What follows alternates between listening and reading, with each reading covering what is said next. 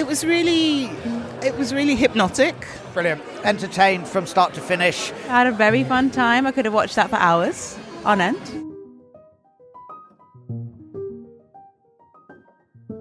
Welcome to Fast Forward with Tent. My name is Maaike Muis. This is the third episode in a series of three about the international trajectory of Tent, House for Contemporary Circus in Amsterdam, with different collaborations in the UK. Today's episode Showcasing.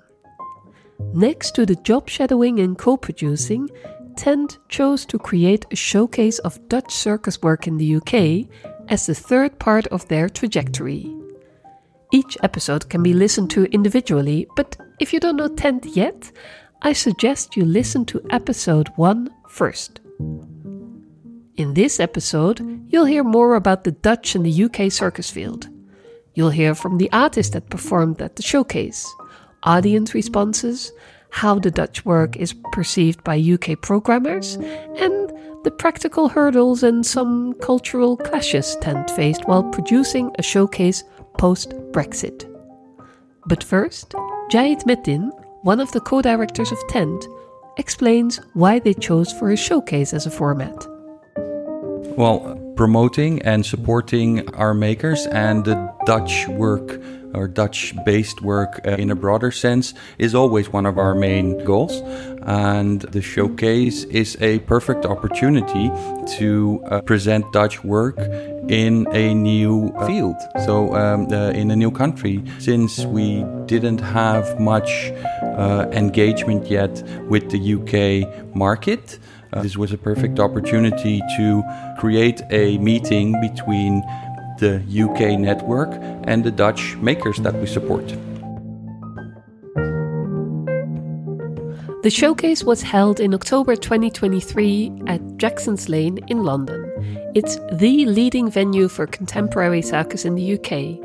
In the course of four days, four different shows from the Netherlands were presented. I asked Adrian Berry, director of Jacksons Lane, on his view of the Dutch circus field.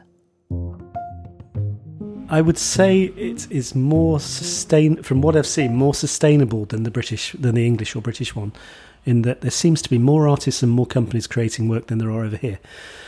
I might be wrong, but it's what it, what it appears to be uh, for me. When uh, certainly when uh, I go to Circusstad and realise that the majority of the work is is Dutch based or from Codarts or you know so, and that used to be the case more here, but more and more it's the case that the graduates are now going off to do auditions and cruise ships and things because they've realised that the the funding system doesn't support them anymore, which is sad.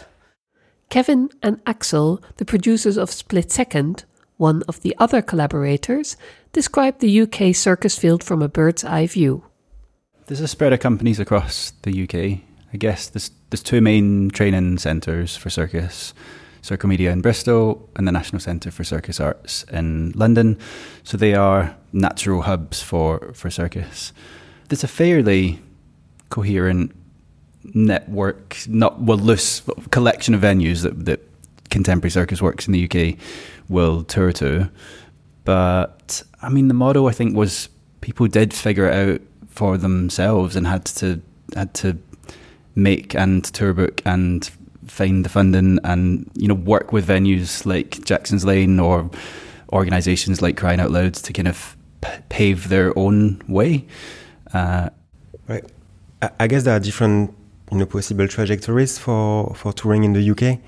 Um, so like Kevin said earlier, there's like you know like a loose collection of venues would program uh, circus regularly, and I guess that's what's a, dozen venue across Scotland, Wales, and England. There's also other other touring circuits possible. There's a, there's a few rural touring schemes, so artists could can take their work to more remote places in different parts of the country. Um, there's like yeah, different opportunities like that. We, we we set up a little network for circus producers in the UK because we wanted to you know reach out to our peers and the people you know with similar position as us. And it quickly turned out that there's maybe a dozen of us that we that we could find, mm. and so there's very very few people who are you know doing the work of circus producers. So there are around a dozen of venues throughout the UK that program circus regularly, and around a dozen contemporary circus companies that produce work on a regular basis, like No Fit State, Ockham's Razor, and Upswing Circus, for example. A little comparison in the Netherlands, there are around 30 venues that program circus regularly, and different festivals that are either dedicated to circus or program circus each year. Something that the UK has and the Netherlands doesn't is the Rural Touring Scheme, which brings circus to remote places in a condensed tour. And to compare companies, in the Dutch Circus Guide of 2022, there were a little over 20 contemporary circus companies listed and around 100 individual circus artists. And as the UK leading venue for contemporary circus, Jacksons Lane presents UK and international circus productions on a regular basis, but it's the first time they host a showcase of Dutch work. There's a lot of things I've learned. The first thing is I've always been surprised why we haven't had more Dutch circus here because it's a 35 minute flight to my local airport, City Airport. It's really close and the work is super cool and accessible. Um, but I've always felt that anyway through, through going to to circus starts. So I've seen a lot of work over the last few years. Um, so I've learnt more. I'm always learning more about Dutch circus and connections, and speaking to a lot of the artists. But it had never materialised into anything apart from the old show. So um, working with Tent, I mean, the first thing we've learned is that I was asked to think, what do I want to learn about this? We're not producers. We kind of co-produce and occasionally produce. So I've learned more about how producers support artists, circus artists, and that's been a big learning curve because um, a lot of our offer in co-producing is things like space and mentoring, whereas what Tent does is actually create create the work from scratch in, in some cases. So it's been observing that has been really fascinating. I spoke to three companies that presented their work Sawdust Symphony, Benjamin Kuitenbrouwer, aka Monkey, and Hedvig and Karin Brodén. Let's start with Sawdust Symphony. My name is Kolja Hunek and I come from Munich. Uh, I'm a juggler and was studying in Rotterdam. I'm David Eisele and I grew up in South Germany near the Black Forest uh, called Freiburg, the town. And uh, I also studied at Codarts in Rotterdam. Uh, my name is Michael Zandl. I come from Austria and as the other two also I studied in uh, in Rotterdam as a juggler. Now we're sort of in Europe, but out of the European Union. What was it like to, to in the pre-production to get the show here? Um, yeah, I think uh, this was the show with the most production work needed before we could actually perform it. Um, it took us really several weeks to get all the paperwork done to come here. So uh, this was also really new for us, I think, and very exciting. Also at the border, we we had a very actually very good experience um, how it went, but we were also very excited, and I would say we were very very well prepared. Uh, uh, so this was already the first hurdle, but then as soon as you're here, I think it, yeah, we we got welcomed really uh, nicely, and we yeah so far we had a really good time, I think. Several weeks of producing to perform three shows? Is the reward big enough for all this preparatory work to get to the UK? Um, I would say now with three shows, definitely. For one show, it it would be a lot and maybe out of proportion. Um, but also now, I mean, we we see this chance here in Jacksons Lane as an investment, and then of course, if you develop a tour out of it, then it was worth it. And also, a lot of the work and experience we now got it is useful for the future. So also all the paperwork we can reuse if we come back for a tour next year. Like the basic uh, steps are done, and I think it will make the future touring in the UK much easier.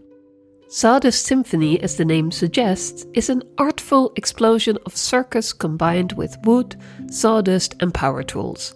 Let's hear some responses from the audience after the show.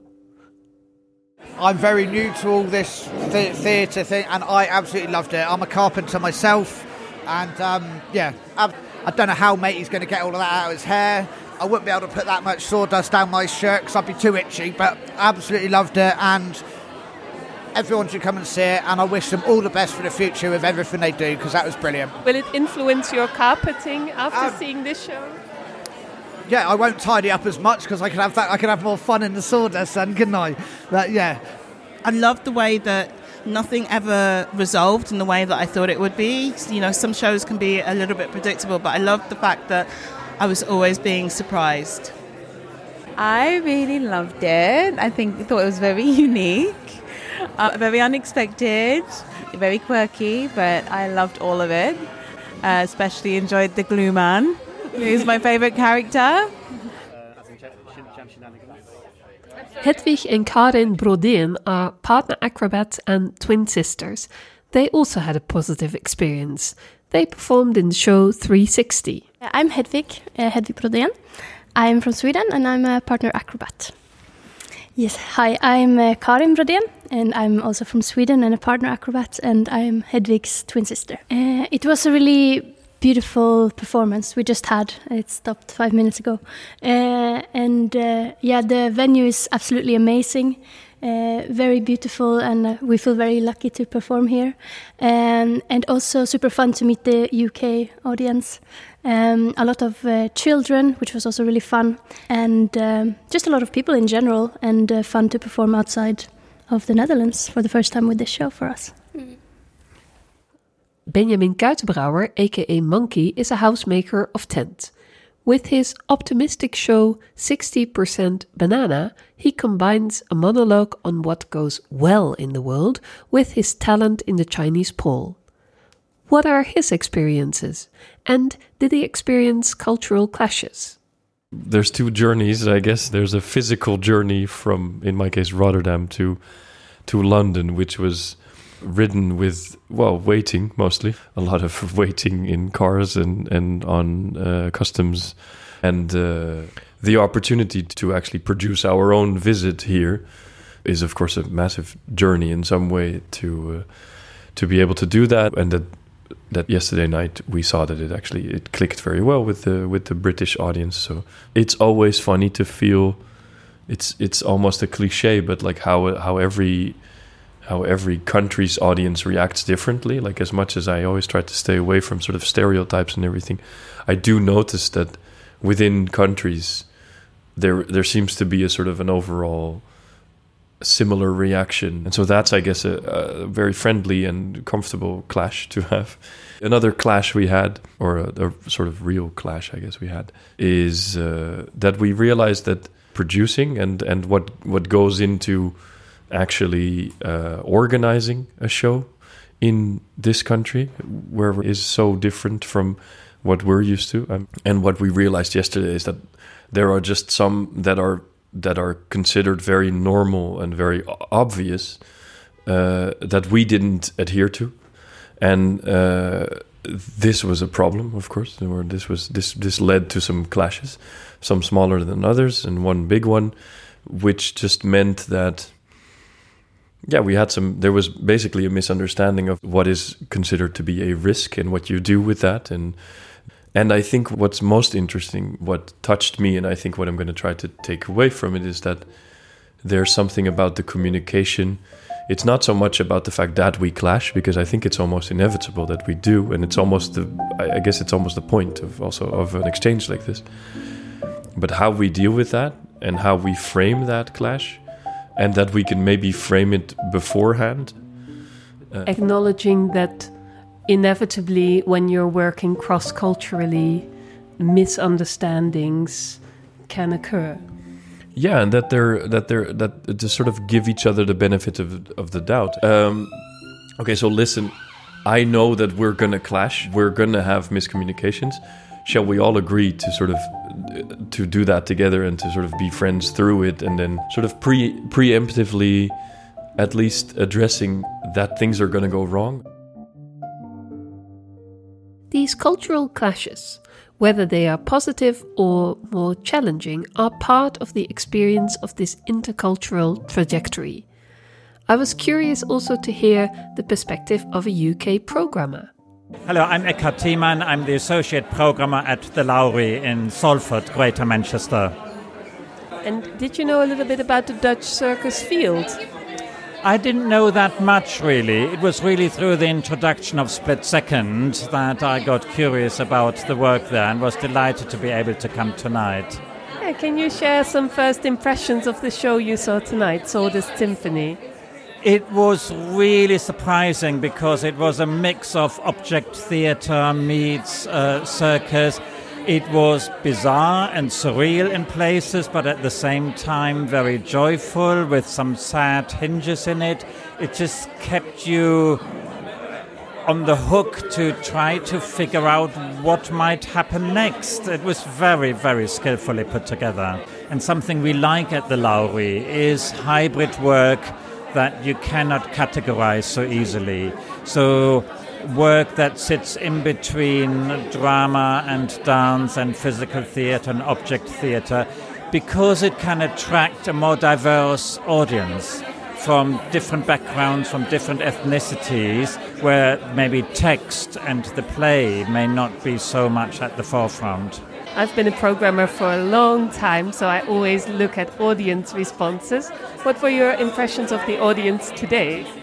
Well, here it was pretty ecstatic. You know, very, very healthy applause, lots of laughter. Everyone is still out around us here in the foyer, so people don't want to go home. They want to stay and keep talking about it. And what about Tent? Did they meet interesting programmers and other possible interesting contacts?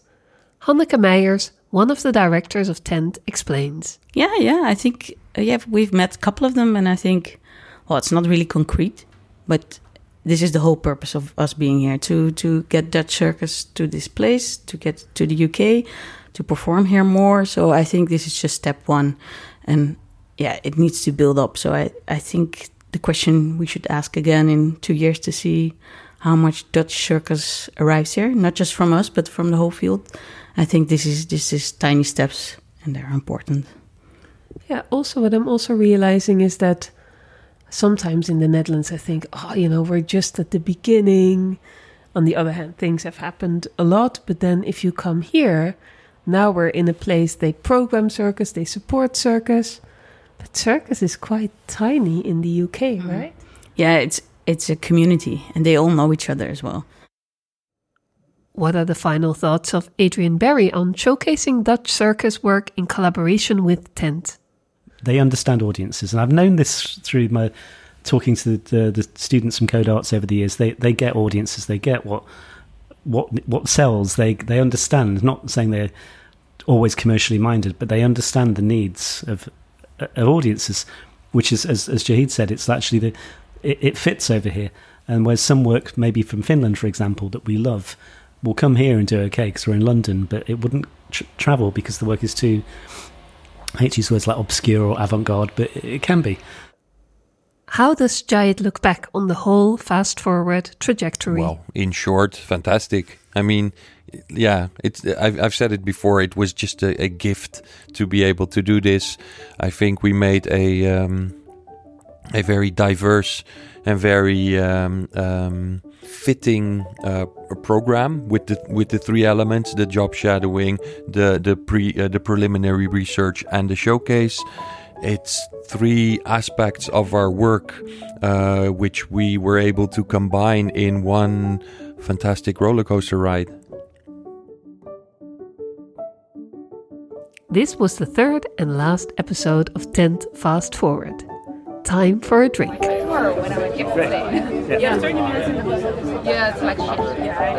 These series were commissioned by Performing Arts Fund Netherlands. Concept, production, editing, mixing, and mastering by Maaike Muis. Indispensable editorial advice, Ruud Verraas. Many thanks to Jacksons Lane, Tent, Split Second, Sawdust Symphony, Benjamin Kuitenbrouwer, Hedvig and Karin Brodén, Eckhard Thiemann, and Performing Arts Funds Netherlands. Thanks very much for listening.